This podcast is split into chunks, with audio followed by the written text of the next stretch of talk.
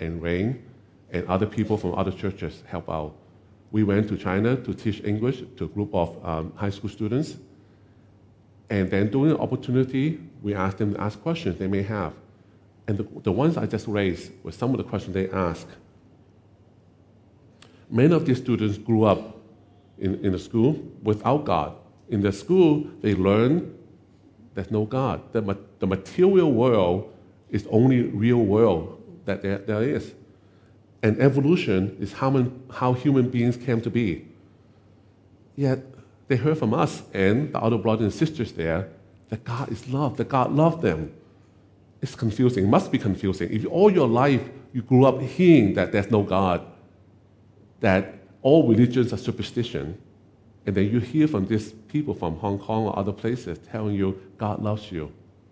It must be confusing. So this, some of these questions were what they were asking.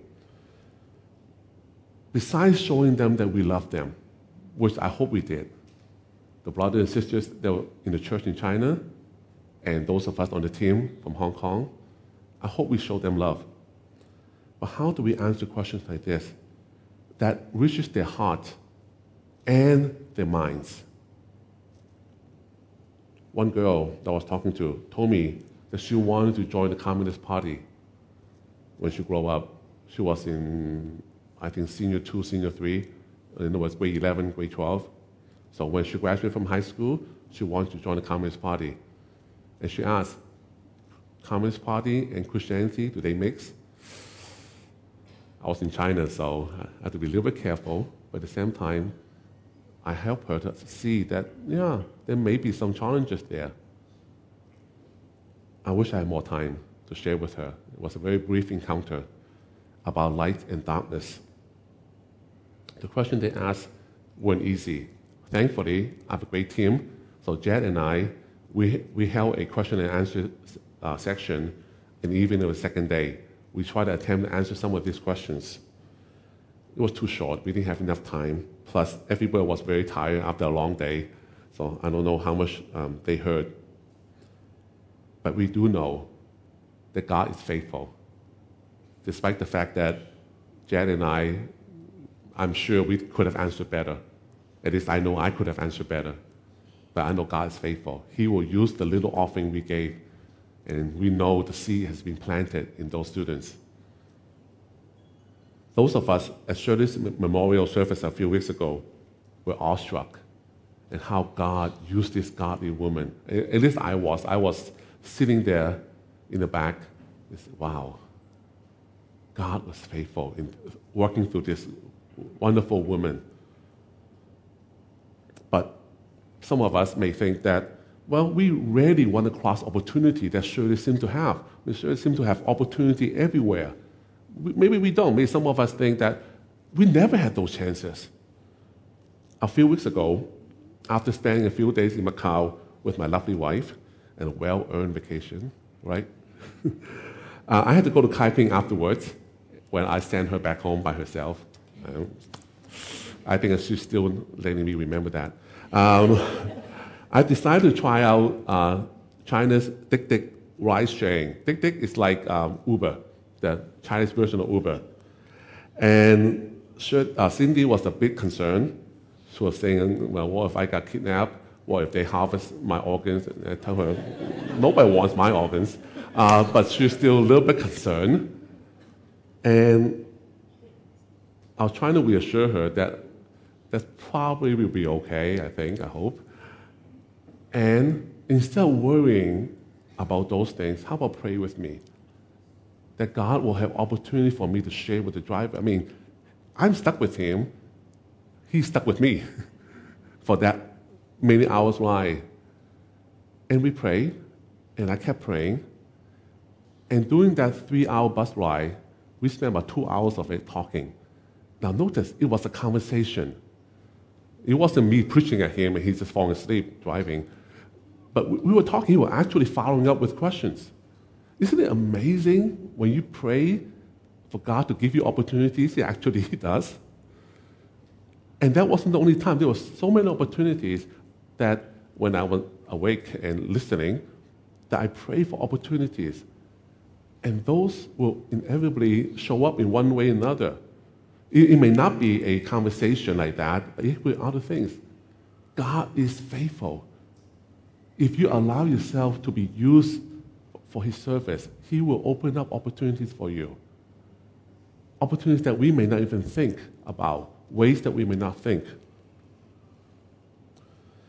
Now, he did not pray to accept God at the end of that ride. But even one light stop from the hotel that he was taking me to, he was asking me to explain kind of like the meaning of life. Uh, and I had like thirty seconds. Well, I hope, I know God's Holy Spirit will continue to work on him. I have no doubt. Who will reap that harvest? I have no idea. It's not important. I'll look forward to seeing him one day. Now, going back to the earlier questions, perhaps some of you may say that I don't worry about ISIS because it's not in Hong Kong. Or I'm not a U S citizen, so I don't care about the politics. Or even in this Hong, in this Hong Kong, I'm a simple person. I just want to make a living.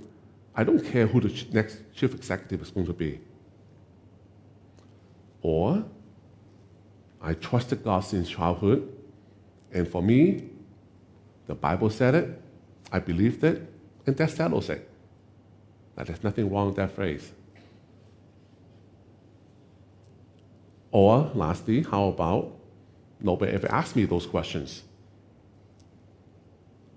I have faith, and that's good enough for me. I know I said most of those things I just said in different times of my life, different time of my journey with God. I know I said many of those. Okay, let's bring it even closer to home.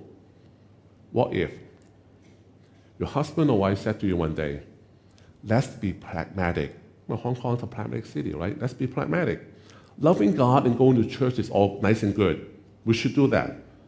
But don't you love your son?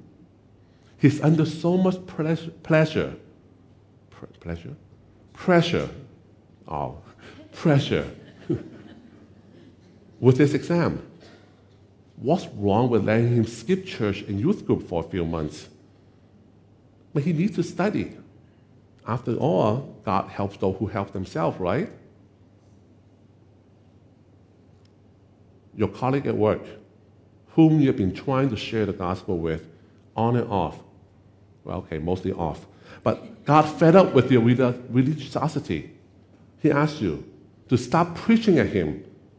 After all, aren't all religions fundamentally the same and only superficially different? Your cousin with homosexual leanings accused you of being a hypocrite. You are homophobic. Why can't you accept his lifestyle and just be tolerant? Your best friend's loved one is dying of a terminal illness in the hospital. He asks you, if your God is so great, why is my loved one dying of this horrible illness? And all you can tell me is, Jesus loves me, this I know, and let's pray about this? I'm sorry, that was a bit harsh. What can we say? Those are tough, no easy ones. There's no easy answer. When faced with those situations, and no, I, again, I don't want to make a joke or play down on those difficult situations. They're tough. I sat by my bedside, my, my, my dad's hospital bedside when I was quite a bit younger. He was dying of cancer. I, I was a very young Christian back then. I didn't know what to say. Situation like that, sometimes we call the pastor. After all, the pastors are paid to do this, right? You know all the answers. Or maybe a trusted friend who seems to be a lot smaller than we are, a lot more spiritual mature than we are. Let's get him or her to come. Or more likely, many of us would just avoid the topic and just change the, to- change the subject. Yeah, there's no easy answer. But whatever the situation, anyone the situation we, I mentioned, and more, will we be able to engage with others on a meaningful basis?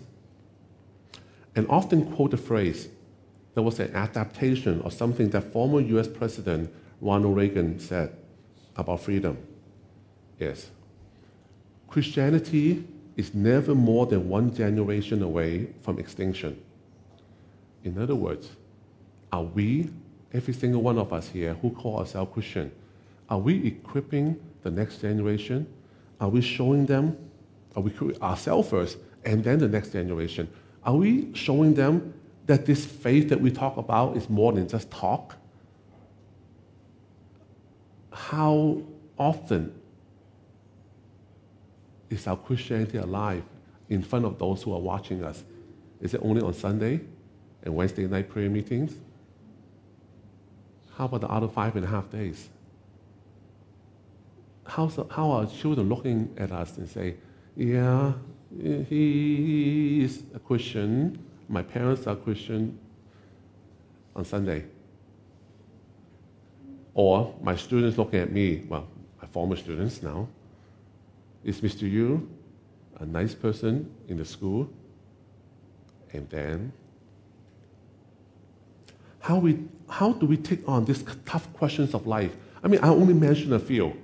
I'm sure if I invite all of you to share, many of you share a lot more tougher ones. How are we engaging with this tough question?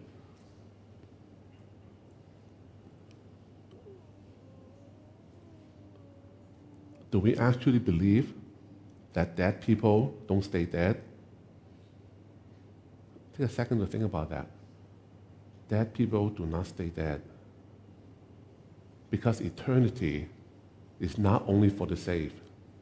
Eternity is for every single person. The only difference is, where do you spend it?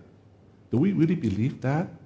That the pe- people that we have encountered with will spend eternity? How do we pass on our faith with relevance so that those who have, we have influence, influence will claim their faith as their own? Not my father's faith, my teacher's faith, but their faith. In John fifteen fourteen, Jesus said, "You are my friends if you do what I command." We are commanded to make disciples. We are commanded to love the Lord our God with all our, all our heart, soul, mind, and strength. We are commanded to seek first His kingdom and His righteousness. We are commanded by many things. Those are commands, not suggestions. They are not due if you have free time to do so. We are His friends if we follow His commands. If we do not understand the times that surround us, how are we to engage meaningfully with those people around us? And how do we share with them this hope we have, to tell them, to share with them, to live it out in front of them, that this hope is not a blind superstition, it's not a blind faith that we believe in. How do we share with them? How do we live it out? God is alive. Now, we don't know much about that tribe in Issachar. You know, back in First Chronicles twelve thirty-two, we don't know much about that tribe. We knew we know that they are they were one of the twelve tribes. We knew that they had a certain land that was given to them. Other than that, we, we know very little about it. But we do know, during that critical moment in time in the history of Israel, they chose correctly. They made a mark in history. Are we seeking that type of understanding, you and I? Now, don't get me wrong. I know that each of us is different, that each, each one here has different gifts. Um, Pastor Stan was just sharing this morning about his singing. I echo that sentiment totally. I, I, I shared with the discipleship class that many, many, many years ago, when I was in college, I actually joined a singing worship team. I know that's kind of scary now. um, I quickly discovered that's not one of my gifts. And I tried other things. So there are many different gifts in here. So I'm not saying there's only one way to learn understanding. There's many different ways, and that we are not the same. We have different gifts and abilities. Some of us are prayer warriors. We spend time in front of God. We commune. We seek that understanding through our communion with God. Some of us may be evangelists that actively engage the Word and take that Word and share with others. Some of us can talk about finances with those that are in the financial world, able to show them what a good steward you are, that you invest your funds for the glory of God. There's so many different ways, many ways that I, I don't, I cannot even name. Now, some of us may feel that we have no idea to start, no idea where to start. We wanted to, but now may I introduce, may I introduce, may I introduce three classes? There, there's three disciples classes that started this morning.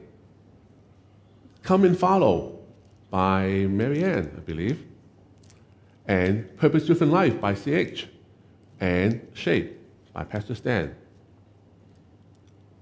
Those will help to equip you to take the Word, to live out the Word.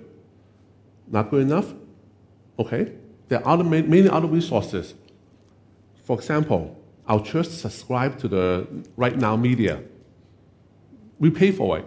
You all have logged in. If you don't, don't have it, you don't know how to do it, talk to one of the staff. We're more than happy to get it connected. That's the website. And the R Z I M, we have done many partnering with R Z I M. We have speakers come in. We have attended the conference. Many, many opportunities for training. Again, there are different things that fit different people. Some of you don't have the time to go to their courses. Right, right Now Media has thousands of videos for you to watch and learn from in your own time. R Z I M some have some online classes. Some of you may have time to go to their summer institute or may, maybe their one-year O C A classes, whatever. And I'm sure there are many, many more opportunities out there. When I first became a Christian thirty-some years ago, I never thought I have opportunity to do this, to be able to speak in front of a church. Of course, some of you may wish I never had the opportunity, but um, won't talk about that. I said no to God and to other people so many times. I can't do that. I can't stand in front of people. I'm so shy. Yes, nobody believed me that. Yes, there are things I cannot do. Singing is one of them. But there are many things that I was surprised how God can have used me in ways that I didn't think was possible. Not just by sitting at home, but opportunity God presented. And also, we, we just heard last week about this great organization that Mark is um, heading up in Hong Kong. The World Needs a Father. There's many opportunities out there, many ways for you to serve, many ways for us to equip ourselves to serve. If you know of other ways, if you want to know more other ways, now Pastor Stan, I'm sure you can spare a second or two to explain to people or to point people in the right direction. When the Lord, when the day the Lord returns, I pray that we'll be able to say, Lord, we have taken what you have given and multiplied it. Some of us may have only one talent. Let's multiply to get two. I know many of you have ten, dozen, twenty, thirty, forty talents. Let's multiply it. Whatever it may be, it's not for my glory, it's not for your glory, it's not for the glory of A I C. Let's use whatever we have. Let's understand the time, understand what the life that we have, and point it and give it all to God. How little we have, how, how much we have. I'm happy to say I'm done. That's the thing.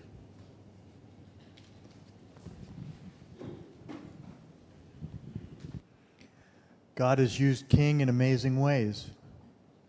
And I'm thankful to know him as a brother in Christ and serve alongside him here.